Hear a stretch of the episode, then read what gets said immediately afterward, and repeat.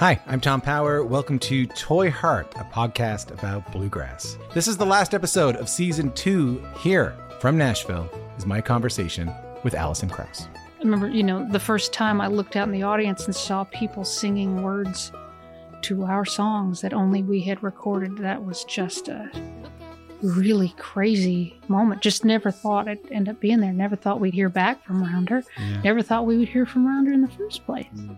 If this is your first time listening, you can hear full interviews with Jerry Douglas, Alison Brown, Bela Fleck, Larry Sparks, Jody Stecher, and so many more wherever you get your podcast. Thank you so much for listening. Later on.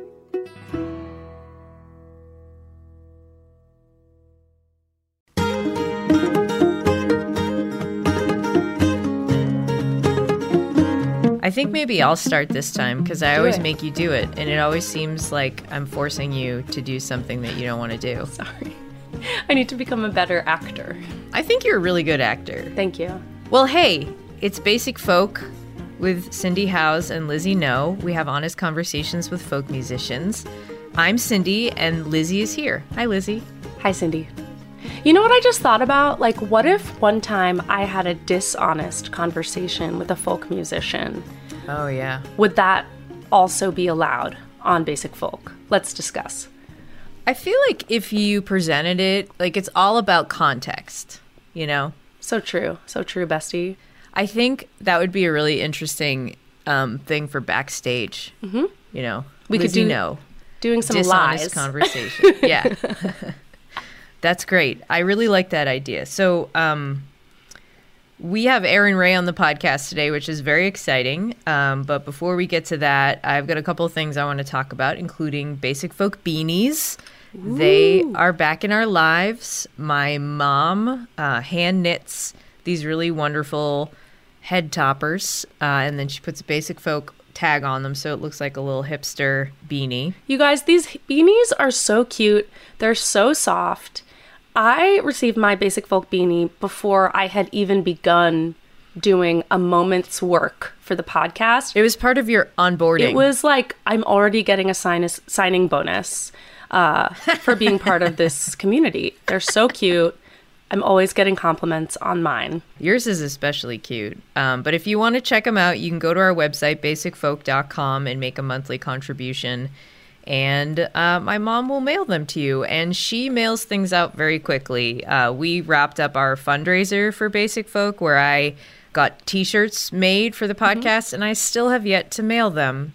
Um, but my mom is like, she's like, great, I'll go to the post office today. And that's and that's what she does. Um, so, anyways, uh, that's up on the website as well as backstage, which is our uh, bonus content for members only. And you can become a member by contributing five dollars a month or sixty dollars for the year or more at our website. And uh, we have something pretty cool coming out this month for backstage. So next week we have Anaïs Mitchell on Basic Folk doing a track by track for her new self-titled album. It's out now, by the way, so you should go listen to that. And then Anaïs's appearance on Basic Folks coming out next week. And for backstage, we have an extended lightning round where uh, I actually asked some people to contribute questions to Anaïs, like lightning round like questions. Did you use And- my question? Well, I guess people will have to find out. yeah, find out. Um, you can join backstage again by going to basicfolk.com and make a contribution. You can go to the donate button, $5 a month, and you can get access to all sorts of cool, fun bonus content, including a possible future dishonest conversation with a folk musician with Lizzie No. Um, Another thing going on for the podcast is that we are featuring um, a fellow podcast, fellow folk podcast called American Songcatcher, hosted by Nicholas Edward Williams, uh, who is a folk singer. And he's like an investigative journalist when it comes to like traditional folk songs and uh, artists in the folk canon. And he investigates um, four artists and one traditional folk song every month on American Songcatcher. It's so well done, uh, and you can find it wherever you get podcasts. And in a couple of weeks, we'll be sharing an episode of American Songcatcher in our feed. So look out for that.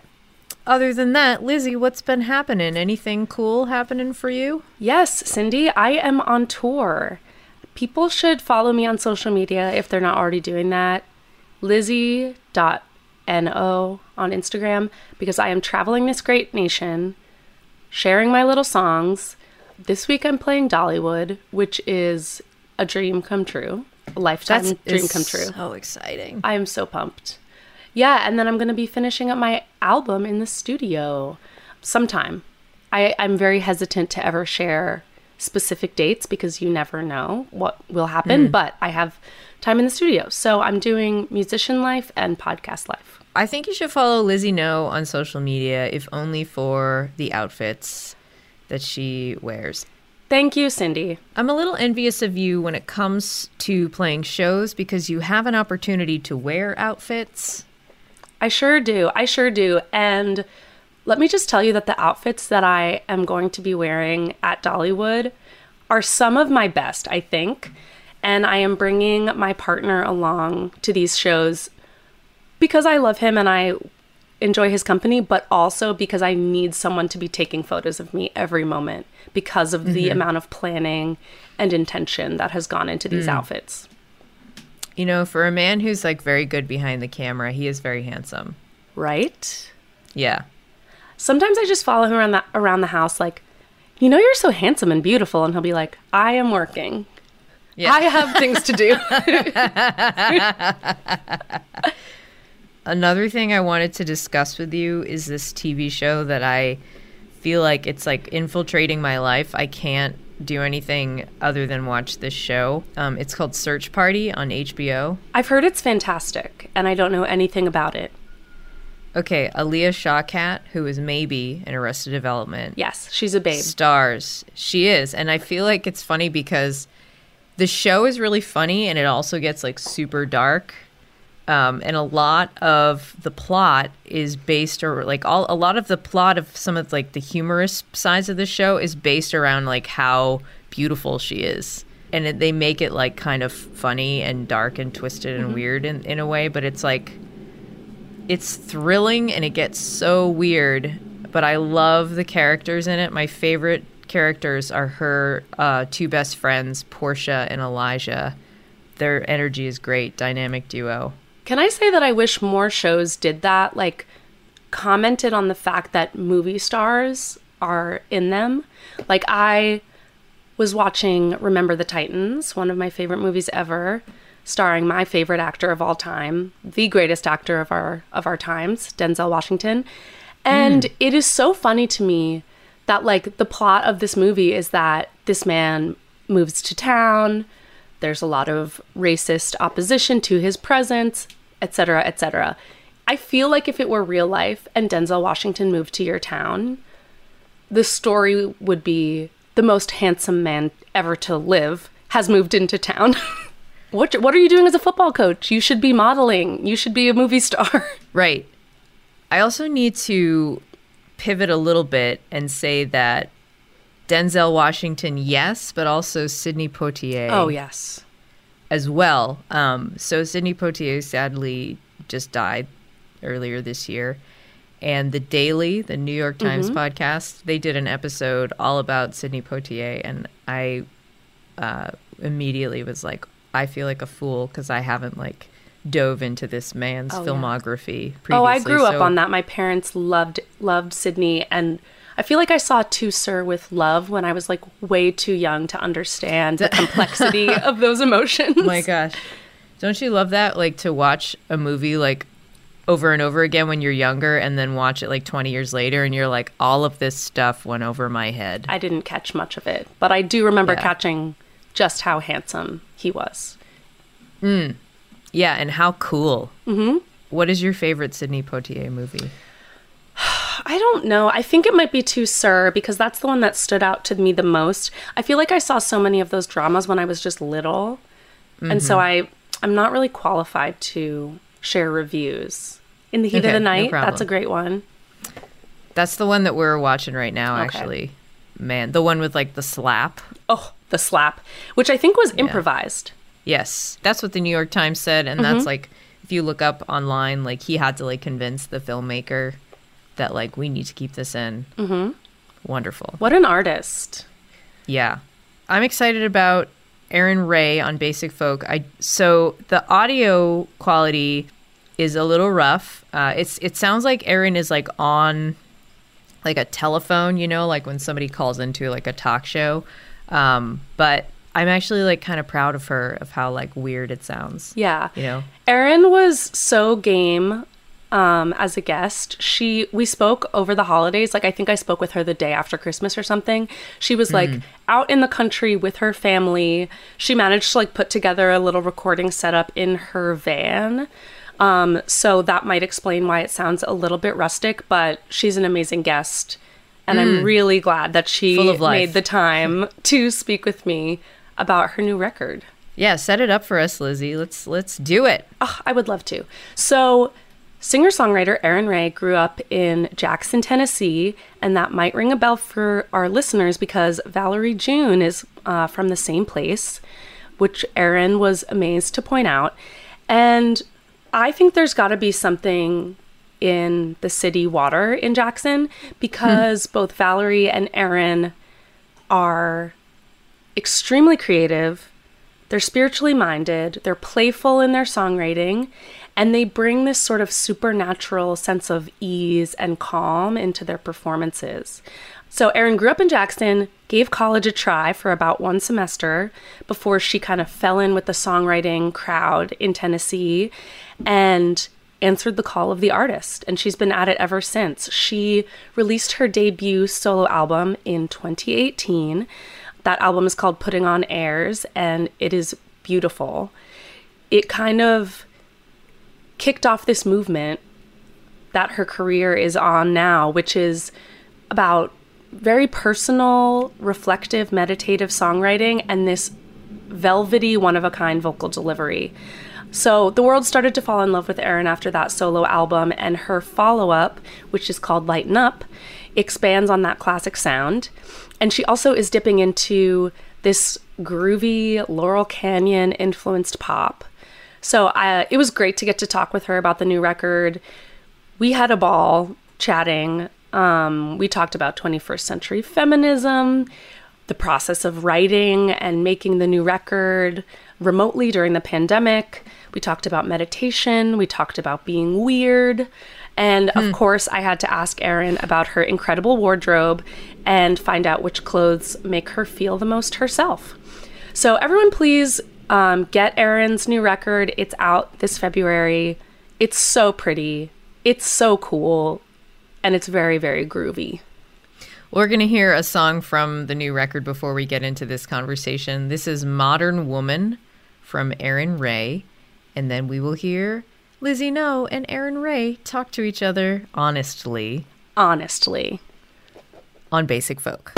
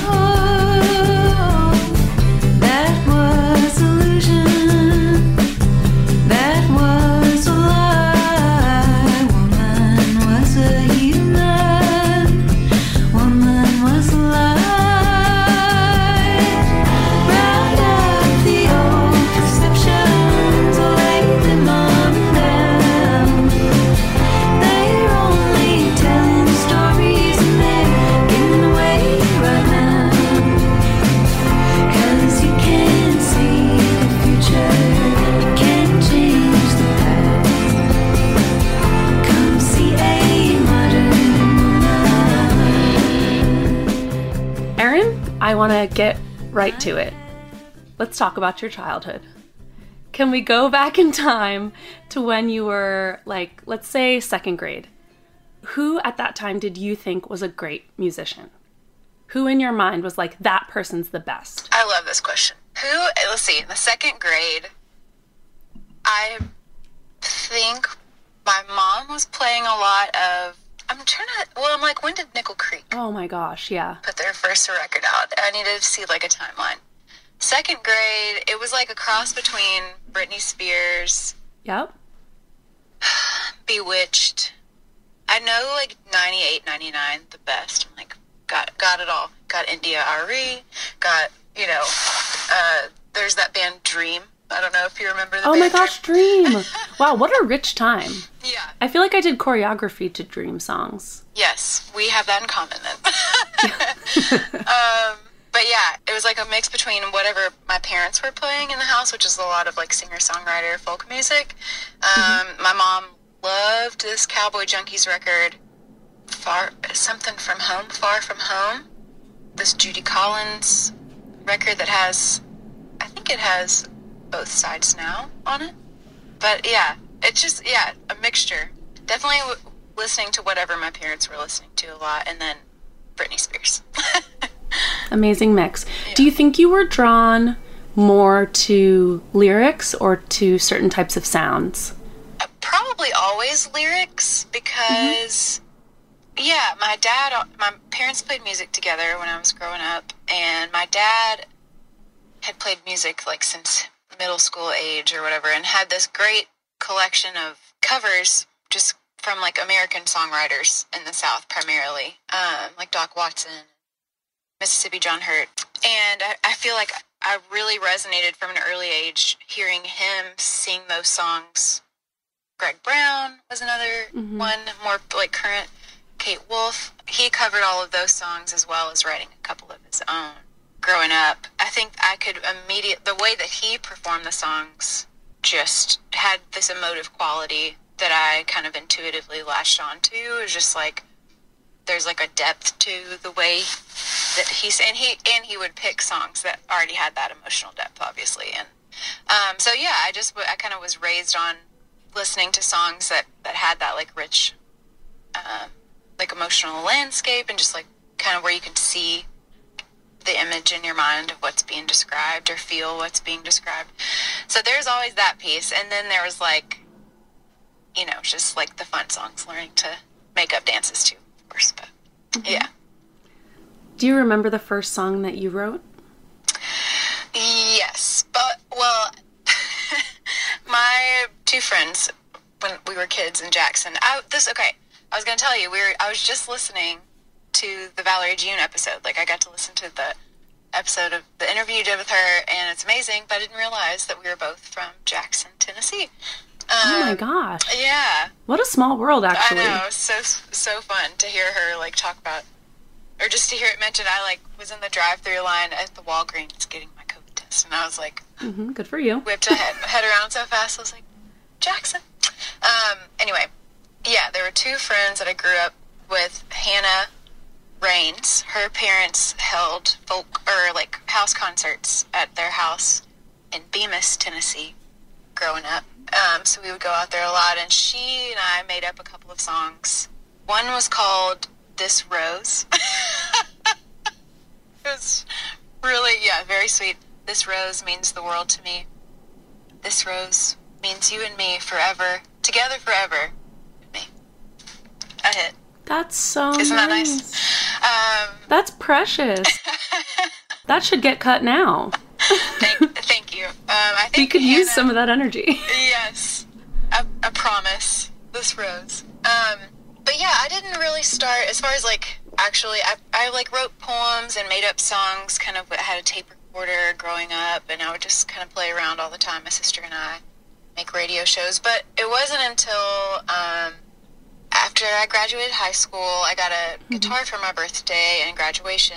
The first song that I wrote was I was about to turn 19. It was like I guess January 2009. I like, it was like Super Bowl Sunday. I remember writing like writing the date on the notebook and just being so excited because I had just started to go to like some open mics and at that point had primarily just been trying to cover you know Carrie Underwood songs. Yeah. Like you do. yeah, as you do when you are learning guitar. Anyways, that's the long story there. Long and winding road, but I love that. So I've read that you did one semester in college and then like got the bug yes. and dropped out to make music. Do you remember like the thought that went through your mind that was like, "Oh, I need to make a shift." Like what was going on in Erin's world at that time? Well, I think I had you know, I had grown up around music, but only like in my junior and senior year, I I joined like a chorus, the high school chorus class, and then for like I was like, oh yeah, I can get my dad to play guitar with me. Excuse me, and we'll sing. I'll sing songs with him, like my mom does, and um, and then like we performed like "I'll Fly Away" for the um, like graduation ceremony or whatever for Oh wow. the seniors. Um, so it's that kind of thing. I think I will say, and I've heard other people say this too, but you know, I think high school, I was definitely figuring out like, how do I get attention? and I was like, oh, okay, cool. Like, I feel special, you know, do, playing music, and I'm getting a lot of positive feedback about it. And so there was an element of that. But yeah, I'd gone to college for a semester just down the road in Did you have a major? Did you know what you were going to study? I was going to pursue um, psychology. My mom is a therapist, and um, I was saying art therapy or music therapy. So there was like a creative element intertwined in the initial vision, if you will. Um, but it was not very like you know that school didn't have a music therapy program or whatever. So I was just very much going in to like get the basics covered. But um, yeah, I found there were some other hippie kids that were playing songs on the stoop. I was like, I know how to play three chords. Like, I know this. I know Don't Think Twice, kind of. Um, so I'll come join you guys. Um, and then yeah, I went moved home or went back home for the holiday, and uh, my half brother, my older half brother, had just moved to town and took me to a an open mic in Nashville. This place called Cafe Coco. And yeah, it was just so magical. I was like, oh, this is so much fun. I got to, I just sang an a cappella song uh, for the open mic because I hadn't written anything at that point. But every Thursday night, and it was a 24 hour cafe, so we, you know, just would stay up and play on the porch with whoever was there that night. It was like a very magical couple of years. I was like, oh, this is like where I want to be all the time. I want to feel this like high of like, you know, just feels like I, I don't know. That was my first experience of just like finding that many people that were like minded. It's definitely an, an eccentric crowd, um, with it being a 24 hour cafe. um, but yeah, and I just was like, I think I'm going to stay home. And my parents have always been very like follow your bliss, like Joseph Campbell kind of thing. So I'm going to try to make my answers a little shorter. So you don't have to Um, no, this is the this is the good stuff. Well, I there are so many things that really were so relatable in in that like moment in time that you're talking about because there are times when I feel like scared as a musician of the that powerful feeling like when a harmony like locks in it's like it feels like being on drugs or like I feel like so much of our lives is if you're like a sensitive or creative person, so much of your life is like hearing a song or seeing a painting or reading something that just moves you to tears and beyond. And if you're looking around and the people are ar- around you are like, "Oh yeah, whatever, that's nice."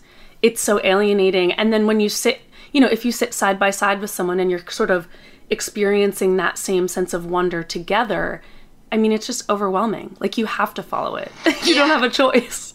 it feels like it's it's such a like powerful well in in the interview with valerie y'all were talking about the feeling of being in love and i feel like that is it's probably because of growing up hearing my my parents play music and my dad especially i just equate singing harmony with that this deep connect a deep connection that's like go it's like beyond words you know but then also there's like probably a romanticism piece that's added to it of just like oh wow like being you know imagining just because it feels so connective to sing harmony with mm-hmm. someone and and it, it you know it's like like y'all are saying it, it's like very powerful it's very Yeah. be well, like- like you cannot have any artifice.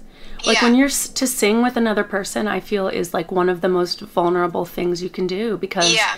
it combines what you know about music, it combines your intentions, and then like your physical body is involved and proximity. You know, it's just like everything at yeah once. it's very intimate yeah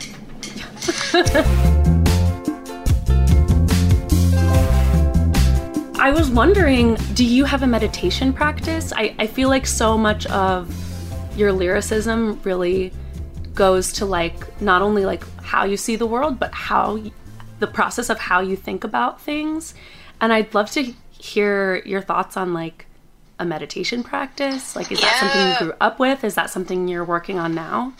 I um I aspired to have a, a consistent practice, um, but I my parents have both like found their way to meditation practices in like two different ways. My dad apparently was introduced to I'm, I believe this is true. he, this is when he was uh, he went to Ole Miss, I guess, for a time, and ZZ Top was playing music. They were playing a concert and he was like the he was driving them back and forth like shuttling them around. And he got to talking to billy gibbons who told him about uh, transcendental meditation for the first time. And my dad was like a wild man at that time and partying and cutting up and that set him on this trajectory of like he went to switzerland and like learned to practice tm met the Maharishi, and uh, and then like you know came back and throughout my life for the most part pretty consistently. He's he's meditated twice a day for 20 minutes. And I've just now come around my mom is on Theravadan tradition or is in in that path which is mindfulness Buddhism I need to like commit to memory the exact like language the exact tradition she's in because it's so much a part of her life and I so appreciate that about her and I always mess up the name. Um but she so she's I won't like, tell her. Yeah. um she will definitely listen to this. um Hey, But- Erin's mom. We we appreciate and respect you. yes. um, but yeah, so all that to say, you know, it's a, big part of like what is normal about taking care of yourself and growing up around that. Fortunately, it's very normalized. I feel like, yeah, I just have known people, especially growing up in the South, that are like, it took a while for people to come around to meditation. And obviously, it's more mainstream now.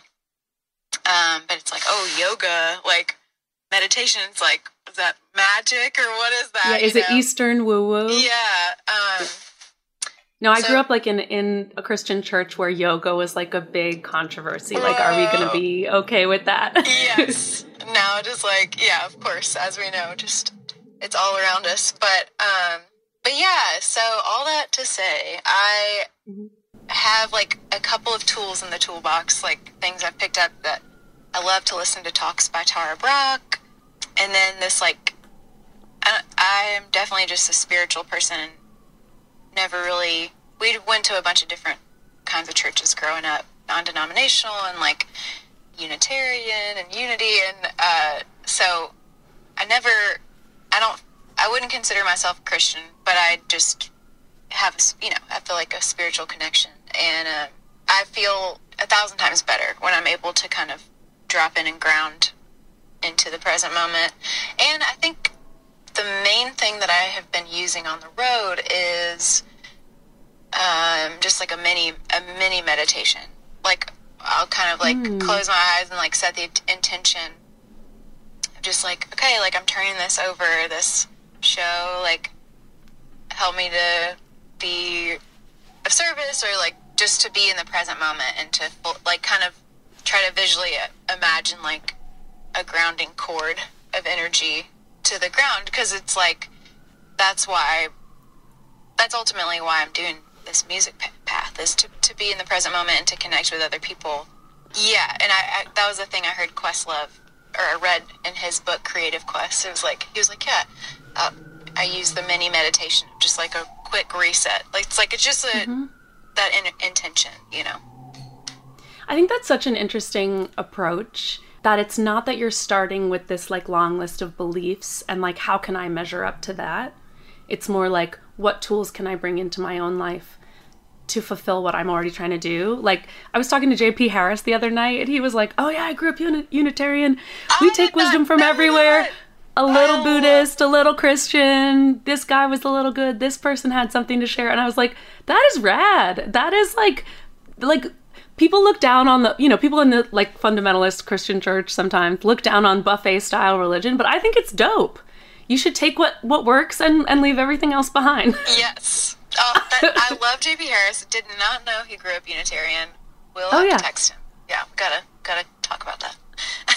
oh my gosh. So I really want to talk about the writing of Lighten Up and how it relates to what you've been talking about of like trying to stay in the present moment because there's a lot about your thought process in this album. There's a lot about like trying to approach the world in a new way. Um when did you start the writing for it and how did being in a lockdown like change the attention that you gave to it? Well, first of all, thank you so much for like for listening to the full record and like. Oh, it's wonderful. Thanks so it's much. so Uh, good. I'm so grateful to be able to talk about it on your podcast. Um, I'm trying to think. A couple of the songs, I probably because the last record I made, we recorded it in 2017. So it Mm-hmm. came out in 2018, which is like a hundred years ago at this point. Um, the before times. yeah, the before times. Um, and for most of 2018 and 19, I was on the road, but there was like little snippets um, of time or like little ideas that I, you know, uh, had put into voice memos on my phone or whatever around probably in 2018. Yeah, I had had fallen out of the habit of writing because just I felt like it was a more of an out, outward work part of the cycle. Um, and but my friend Lou actually she was like let's do let's just do like a, a challenge where we just like write a song every day and we send it to each other. We just like record something and send it to each other. This is like winter time 2018 that really allowed me to just kind of get back into that like channel thing of like oh it doesn't matter like i'm not trying to write what's going to be the most you know what's going to be my radio hit or whatever. Um I, it just kind of let me just that stream of consciousness style which is what it feels so good to me to write for the most part. I love i love to like and love and so respect the process of like the storytelling writing style um, and would love to do more of that but something about right this chapter uh, this chunk of writing in my life felt like it just felt the most like authentic and good to me. To just kind of stream of consciousness let stuff spill out. So that was like the start of that. Um, and then i think um, i had like a like a handful of songs four or five that i felt good about towards the end of 2019 and i'd started to do a few demos um, and then really winter time 2020 like february before the spring before i set up a little writing space and just tried to go in and do the phone on airplane mode and like just for two hours. I was just like okay even if i don't write anything i'm just going to sit in this space.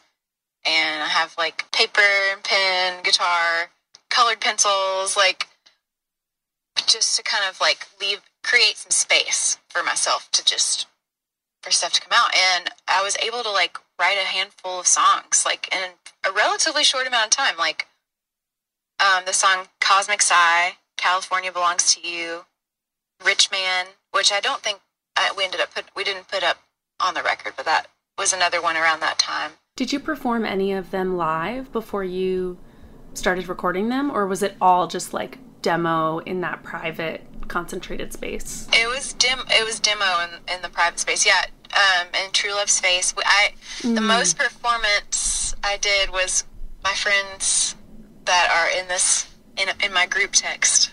We call it just group text.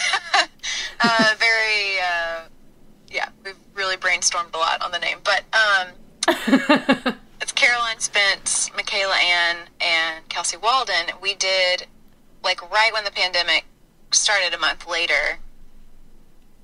We did a Zoom call and did like a song swap via Zoom. And True Love Space was one that I played for them as well as California. And I think I think those three in Cosmic Sigh. Mm-hmm. And I was like, these are feeling really good to me. And Caroline, True Love Space, I like played as an afterthought. I was like, I, I don't know. This one feels like very like young and just like fun and you know, it's like whatever. And Caroline was like, I think that's one that you keep. That's a special one. And I was like, really? Mm-hmm. And she was like, yeah. And it, I think it's because it felt, you know, mo- the subject matter of that song moving into like some hope and just like kind of, it's a little bit, it's like, oh yeah, I'm, I'm making my, it's like an affirmation. Like I'm making myself available for like love and connection with another human being. And yeah, it's like, I'm just saying that basically. A That way. a level of like earn- earnestness and attention and intention that takes a lot of balls. like it's really hard to be that open. I was just like, here it is, and yeah, Here like, I am. yeah, and he, yeah, Caroline was like, no, I think that's, I think that's Mm-hmm. cool, and I was like, I don't know, it seems a, yeah, exactly. I was like, it seems a little earnest to me. Like I just, it just feels like straight, you know, it's just like fun and straight from the heart, but it's very fun to play. So yeah, Yeah. I love that. I love when musician friends bully me into doing things that I need to do. Like, love that. And I sort of can't believe that between the four of you, you haven't been able to come up with a name for the group text because the amount of songwriting prowess and writing Yes. prowess in that group. well, it's, I think. I believe in you. I think name- you're going to get there. The name just presented itself. That it's just, Yeah. it's just group text. It's, it The is group- it, yeah, the group text. yeah. Um, so with it, it also sounds like so the process, if I'm not mistaken, for this album was different than your previous ones. Like, correct me if I'm wrong, but I read that you recorded putting on airs in like a church in Appleton with the whole band kind of camped out together. Like, that is such a contrast to what it sounds like Lighten Up took, which is like sending demos across the country, and a lot of it was during the pandemic. And then, you know, it's it sounds like just a much more separate um, and remote process. Was that a trip? so with putting on airs, I had written those songs ahead of time, but we had been touring. Uh, me and Don Billett and Jerry Bernhardt in the UK. We, so we had been playing some of those new songs that hadn't been recorded yet. So that was cool. So we got home and I was presented with this opportunity to go up to Appleton, Wisconsin, and and record at this. It's, it's an old Franciscan monastery. I was like, I think I would love it if the three of us went and our my friend Dan Knobler. So Jerry and Dan co-produced the record, and Dan Knobler just recently made Allison Russell's new record. Oh Uh, yeah, But Knockout. uh, yes, stunner. we did a little pre-production, and then went into the studio, and we had like eight days, and it was so fun and just very cool to be like camped out. Like we all stayed there. There's all these little monks' quarters, and then with this record, I did not play any of the music out on the road, or maybe one song, the song "Enemy." It, it was cool. I kind of like got to absorb a lot of the music that I'd been listening to over the last several years, and just like everything that I've learned about playing music since recording the last one and touring, and I was just kind of imagining this record with like a more cinematic sound. And so I started talking to Jonathan Wilson and we like sent songs back and forth. Yeah, that was another scenario. I flew out to California and then we just made it out out there basically. Are there any songs that like sound radically different than you imagined when you were doing those demos? Yeah. Well, Undone, the closing mm-hmm. track. That song I had like just a kind of like a drum machine like backbeat in mind. We ended up making it sound more like a little bit of like a spiritual like a zen spiritual sound Yeah. kind of to that song. There's like specifically a KT Tunstall hmm. guitar sound from the 90s that he was like this is KT. You know, he was channeling it. Mm-hmm. And it was cool to like yeah, just bring it to a, a different set of ears. I thought that song would be the record opener, but it ended up we put it at, the end, which was cool. Track listing is such a fun and kind of I mean sometimes it's like a stupid puzzle, but it can be a really fun puzzle. How do you do it? Do you whiteboard it out? Do you keep it in a notebook? Do you did you and Jonathan fight over it? I've definitely fought with producers over track listing. We did not fight over it. He he was pretty like he kind of like trusts the the. It's like I would just make the music with you basically. Like I realized, and I sent him a couple different things to sh- to just get like the thumbs up. Like, but yeah, definitely the notebook. I like trying. That's kind of like what starts the process for me when I when I start to realize a record is is like coming together. I'm like, oh, I think I have songs for record. I start to like do the imaginary like record cover sketch and then like list out some of the songs, and then of course it evolves. I want to hear about your process too. I know it's like I'm like Listen, who is who is running the interview here? Yeah. Bri- I will briefly address it. Like, you know, you have times where you're more prolific and times where nothing's getting written. And so I'll just like end up after a few months with like a chunk of songs. And once I start to see any sort of like a motif or a color that's running through everything, I'm like, okay, if I have five or six songs, that means it's happening. And so once I have like a bulk of the songs written either in voice memos or demos, I will sit down with a notebook or just like pieces of printer paper and I'll usually like go to a bar or a cafe and it'll be like that sacred moment of like right now I'm I write all of the lyrics of the record in order. And then I sort of, you know, make some notes and then then it looks like something at least. it's like it's one of the more satisfying feelings like typing out or writing out all the lyrics to the songs that have kind of like come about you know over a period of time i'm like wow i'm always like yeah. wow this is cool like i wrote all of these it's a great feeling It's like, wow, I haven't just been like messing around with my life. Like I've been working.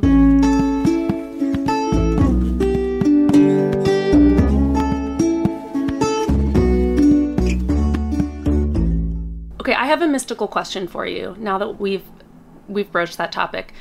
Do you have any thoughts on the possibility of reincarnation? Because I sort of when I was listening to this record, I was like, I feel like Erin has lived a few lives at least, and one of them was like living on the beach in California. Wow. Well, that sounds wonderful. I it's so funny that you say that because last night, well, okay, I, like I told you, I was listening to the Valerie interview and I was like I was like I wonder if we'll talk about if we will talk about reincarnation or, you know, the afterlife because my mom, my mom just last night I was talking to her.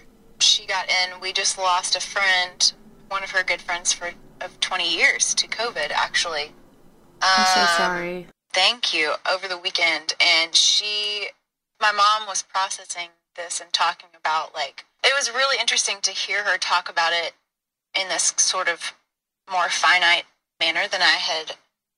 Like I've I've always like yeah I'm like yeah that reincarnation makes sense to me as I feel like I can believe in anything spiritual is like I'm really down with the idea of like a consciousness and life that just keeps evolving and especially with just so much un- unknown about what's beyond even our own planet you know it's just so there's to me the possibilities seem endless. So yeah i remember like growing up we saw there there's this movie about I, I can't remember if it was called little buddha or not but we watched it as kids and it was about a young boy I believe in China that had was born and from like early on the elders in the community were like, "Oh, that's that's the Buddha like coming back." Um and and this is his new form. I might be just totally misremembering who it was supposed to be, but it was supposed to be at least for sure an elder in the community, like a beloved spiritual leader that idea has always been around me like in kind of i'm op- i'm definitely open to it and i would love to get like a reading about about past lives like i i've had several friends that have that have had those done and def- i'm definitely down to explore that um, but it was interesting hearing my mom talk about this passing of her friend last night because she was saying she got to witness a lot of growth on a spiritual level and emotional level. She was like, I think I felt at peace. She said, I felt at peace because I, re- I realized I think she will definitely come back to a life with less suffering the next time around. And I just, I was, I was like, very, it's like that, like, you know, it's kind of taken aback. It's like, like I, I just will like talk about the idea or think about it like, oh, that's a nice idea, you know? And it was really cool and kind of like, yeah, just to hear it be spoken about in more of a finite way. I was like, wow, this is your belief system. This is cool. To just get It's so different when it is a yeah when it's a practical belief. Sorry to interrupt you. Yeah, no, yeah, That's so interesting. If I grew up in like a you know Christian family, a lot of Catholic roots. yeah. And a couple years ago, I was at the beach with my cousins, and we stayed up very late and got very drunk. And my aunt, out of the blue, was like, You know, I think we live many lives. And we've all lived many lives. And as women, that gives us power. And I was like, You're like, What? that's amazing. Tell me everything. What do you know? That's Tell so me everything. cool. there's just so much we don't know. I think it's I think it's great. I was thinking about this the other day that like I think there are some people who are like the fear of the ocean is such an interesting fear because I am afraid that things are finite and that everything is known and that there's nothing left. Like I to sleep at night, I need to believe that there are some coral reefs that no human has ever laid eyes on.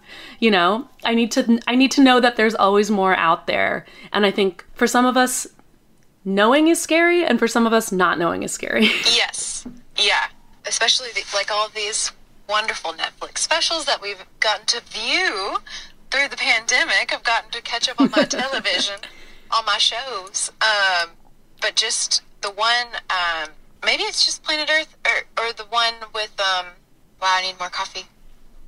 Is it the one with Sigourney Weaver about the whales? Because I've become obsessed with that.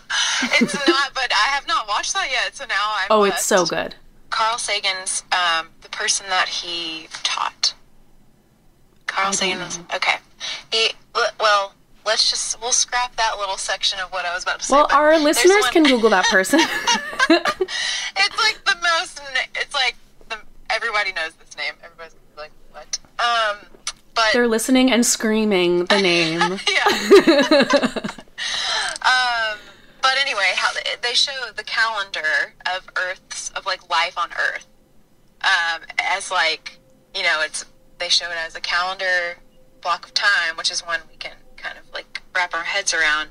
And human life has only existed in the calendar of a year has only existed like within a few minutes or a few hours of like the final day or the first day on the calendar. It just blew my mind. And so I love I love to think about that kind of thing before I go to sleep. I'm just like, oh yeah, space. Like it's it's really just keeps on going out there as far as we know. Hmm. Yeah, It's great because it's impossible to have a big ego when you look at the Yeah. universe that way. Yeah. Like, who am I? Yeah, love it. Yes. I also I know we're. I want to hear about because you were just in Nashville mm-hmm. for the Black Opry this weekend, and I was out of town. Saw some photos, and my friend Tré Burt was playing. How was it? I know this is not my interview. No, I like, appreciate ask you. as friend. I know I haven't seen Trey in years. It was, I mean, I think especially seeing Tré was really, really special because I in 2019 I went to Americana Fest and I was like, I want to have a party that's like it's like a showcase, but it's just going to be black artists.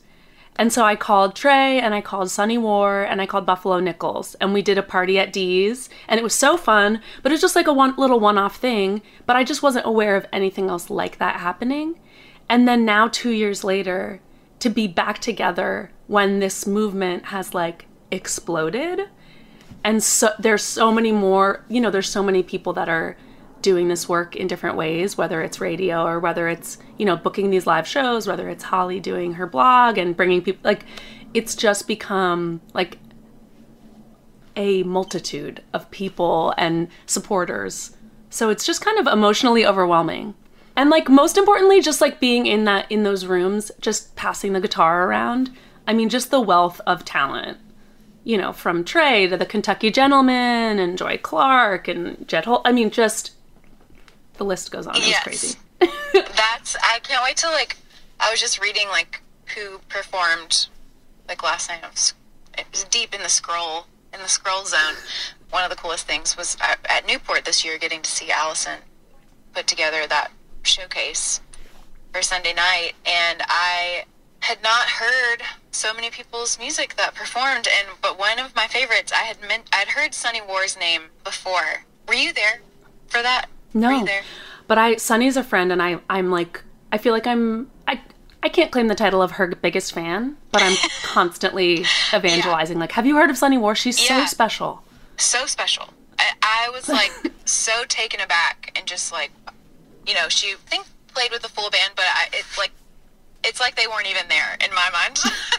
Just like No, she's like that. She's like one of those people. She's a star. You look Yeah. at her, and it's like there's like a there's like a spotlight on Yes. her. yeah, and just like drew us all in. I was, yeah. So I'm super excited to like, we got to be on like a Grammy panel thing that was very funny, and she was cracking me up, and it was like She is on another plane. Yeah. Speaking of mystics, that's you cannot Yes. underestimate Sunny. Yeah. Okay, so I'm gonna make a really awkward transition. So speaking of speaking of two modern women on a panel, I want to talk about your song and music video for Modern Woman. That song is phenomenal. The more I listen to it, the more layers I feel I come across. It feels to me like sort of like a sneaky wink of a political song where it's so fresh and it's so melodic and it's undeniable. It's like the, it's just like so pleasurable to like let it wash over you, but then it you know, you're really making a point about what it is to be a woman and what it isn't, what what the lies are. It kind of reminded me of Bad Mind. Is that the is that the song from Putting on Airs about a friend of yours that lost their kids for being gay? I feel like you've had this engagement with feminism and making a statement about what it is to be a woman. So all that to say, like if there was one stereotype about being a woman that you could just snap of the fingers erase from the consciousness, what would it be? Well, the first one that comes to mind is one that we run into a lot on the road. I'm just thinking primarily of my tour manager who gets asked, who's a woman, and gets asked, has got asked twice in the last month, like, oh, who are you? Are you married to the guitar player? Are you like dating? Like, are who are you here with? Like, she's clearly working the merch. She's like doing. She's wearing a lot of hats because we're, you know, running a small crew. But so she was working the merch table, and this person asked her who she was married to in the band, and it's like you know the assumption that like for a crew crew members to be together or like to be, or to be associated with the band that they're probably just carrying the gear for their boyfriends you know um, That's crazy. so that's That's- that's, a well, one it- it's like a small it's well like familiar niche. to me, but that's it's such nonsense. yeah so it's a niche i feel like that's an or like that's specific to music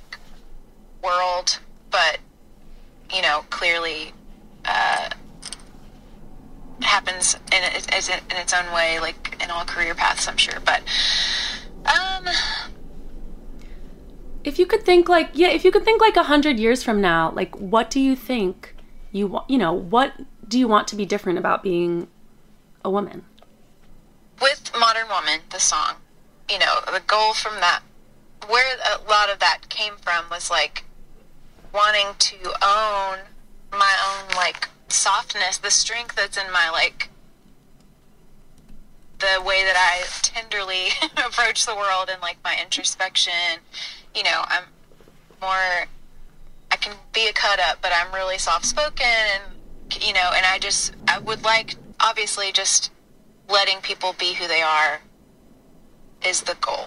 It to me is just that there doesn't need to be one specific view of what makes a strong woman or how women need to show up. I think maybe the, the goal is where there's not even a conversation about it because everybody's like just existing and and is free to be who they are and that song in particular is talking about it was kind of like back pushing up against the idea that like a, a strong woman or a modern woman is like outspoken and an outlaw and you know is a firecracker and says whatever she thinks all the time and it doesn't care who you know has a problem with it. And there's also like such strength in like a quiet person who is you know just a shy person. Like or you know i have several friends that are musicians that are mothers that bring their kids on the road are learning how to do that and exploring that. And i just i love the idea of being able to celebrate like the beautiful parts of like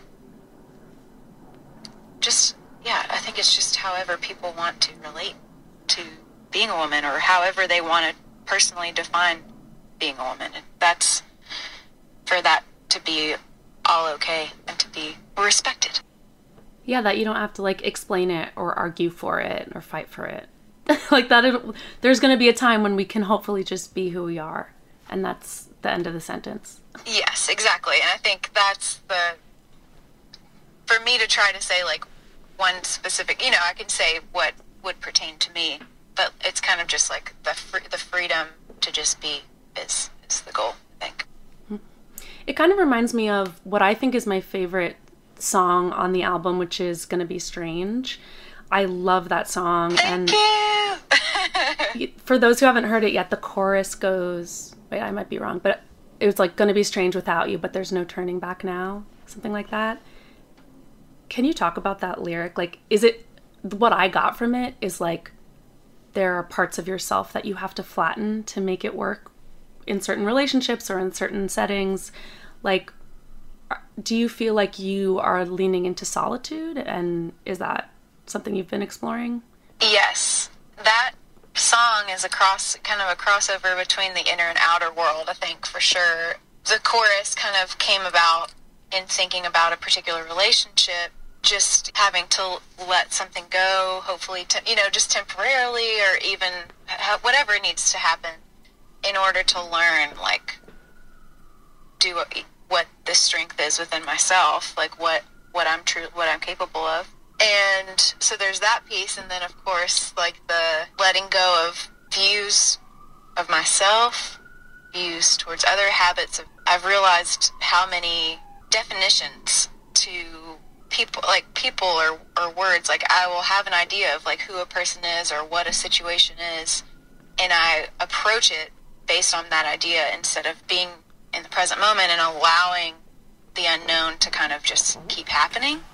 Like we were talking about earlier, like the difference between the black, black and white or just the finite and the unknown. And I think so that song is in particular is like one. That's one of the things I was trying to let go of. It's like okay, like I'm gonna I'm gonna be strange. I'm and also I'm just gonna be weird without my defenses that I have like my survival skills trying to shed some of these like defenses that keep me from connection with other people and so it's going to be awkward for a minute is like part of what i'm talking about you know just like the willingness to be messy and to be uncomfortable and it's like i'm to be strange without my survival people skills where I people please all the time or i'm trying to present in a certain way so that to try and guarantee that you're to like me or that I get what I want out of life or the situations and kind of releasing a lot of that. And it's to be freaking weird for a minute until that becomes That normal. is so powerful to me.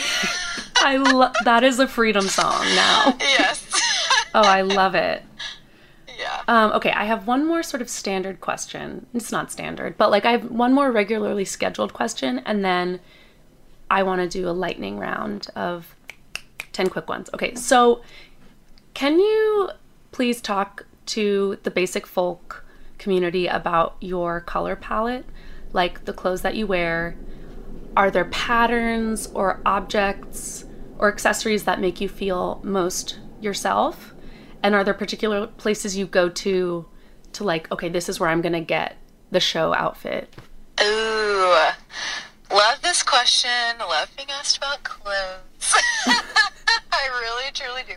I um I was thinking for some reason I was thinking about that today. I was like, it's just another way. It's kind of like a painting or something. Like I get like a certain cut of clothes in mind where that I like for a time, like like a high like a high waisted like 70s 60s like trouser, like a polyester pant that's like maybe a boot cut or whatever. And I just kind of like right now I have so many of those that I've gotten from estate sales or vintage stores um, in different colors. Right now I'm in this phase of just like playing around with stuff and not being super tied to any one look because I think that was one way that I was trying to like control the narrative of like, oh yeah, like trying to appear as feminine as possible because in this patriarchal society, like if I can be approved of, like for appearing feminine and guys like me, well then I'll be okay. That's like one. And it's true. I mean, there's real weight to it because when you're a performer, like the male gaze can determine your paycheck. It's the worst. yeah, and it, yeah, and it's been very like it's it's so validating to even just hear you say that in this moment, and I feel like it's been very validating because I I started kind of discovering this. Anyway, I'll get back to the close the question, but like I started Oh, discovering go. this like this like desire for approval within myself. It's like, okay, what are my motives when I'm picking out my clothes in the morning? Do I feel grounded in my body? Do I feel anxious? Like I'm like it's like where is my energy at? Like is it in my shoulders? Like I'm trying to like I don't know, it, it, bring it down and, and just like ground into what feels the best truly to me to wear at this time. You know, and sometimes there's like a little dissonance with which like oh well I need to get ready and kind of dress up a little bit for this show. So what feels the best to me? How can I feel grounded and like because it's not yeah it's like and present myself as the performer that I'm showing up to be and that I want to be. Um, but yeah, when I start first started like exploring this that part of like just realizing that oh oftentimes i am motivated by an idea like what i think you might think is attractive or like hip or whatever what might get me the most like positive regard. I took it really personally. I was like wow i'm so like self-centered blah blah blah. That kind of thing it's like this hard very harsh like realizing how i was like showing up turning the page on that. I was just and realizing like oh that's because that's not something i set up because i just want attention all the time. It's because that's a survival skill required to exist in a like white supremacy patriarchal society. Like it's like cap- the capitalist thing. It's like it just yeah, louder was- for those in the back. yeah, this is very validating to realize, and and so nice to depersonalize that wiring, you know, and be like, oh, okay, well, I'm always probably going to have a little bit of like approval seeking. I'm probably always going to have like a little bit of like wanting to be hip or whatever, and knowing that in mind, what sounds fun to me to wear today, you know. That is Uh, beautiful. we love the self acceptance. We great. love it. We love we to love see a it. self acceptance. Um, Yeah, but to go back to the like, where do I like to shop? I my favorite store, and it's not just because I work there sometimes, but one of the greatest vintage stores that we have in Nashville is Anaconda Vintage. Um, another musician started it. It's right behind Grimey's record store. I just went there for the first time last week. Yay! I got the most beautiful silk dress. Oh my gosh! And the price is right. I will say. Oh, yeah. Yeah. There's like eight, eight vendors, I think, now, and you know, Tristan and her sister Elise started it a few years ago. Yeah. Oh, so with Tristan, Tristan? yeah, yeah. That's awesome. I, That's I, so cool. I stand Tristan. so do I. Yeah. so, but yeah. So any, but also just gotten a lot of, to uh, estate sales, but really on tour, vintage stores, thrift stores. That's like the retail therapy. I bought like several outfits on this tour to kind of just like wear for the stage. Keeps it fresh, you know. And you can write those off on your taxes. Don't forget. it's forget. true. It's true. Mm-hmm. Okay, Erin Rae, you've been an incredible guest. Thank you now so much please for having shift me. into lightning round mode. okay, I'm ready. I'm fast. These So questions I, I want you to not think about. Just like go from the gut. You can skip a question. There's only a few, but just no clarification, just what off the dome. Okay. Here we go. What is your favorite candy? Nerds rope. What is one song you wish you had written? oh wow. First, I'm just. You said off the dome. Sunrise by Norah Jones. That's a perfect melody. Um, what is the best age to be? The best age to be. It's the age you are right now. Aww. what is your least favorite season? I like them all. Winter, I guess, but I like them all. What is your favorite city to have a day off in? Most recently, I guess we didn't have a full day off, but Austin. We had a great time in Austin. Oh yeah, good town. Changes. Yeah. Which non-human animal do you relate to the most? Uh, the animal that came to mind was my dog Billy. That is no longer with us. Yeah. But maybe is. Going back to our earlier conversation, perhaps is with us in another way. Yes. yes, this is true. We can't be sure. Okay, do you remember your dreams when you wake up? Yes, all the time. It's probably annoying to the people I'm around because I tell them all about it. Um, that's right up my alley. And finally, is there sentient alien life out there? Yes or no? For sure. yeah, we know. Yes. Okay. Erin Rae, you have been the best, most generous guest. Everybody go get Erin's new record in February. It's called Lighten Up. It is wonderful. And follow Erin Rae and go see her when she's in your town. Thanks so much for having me. This has been a delight.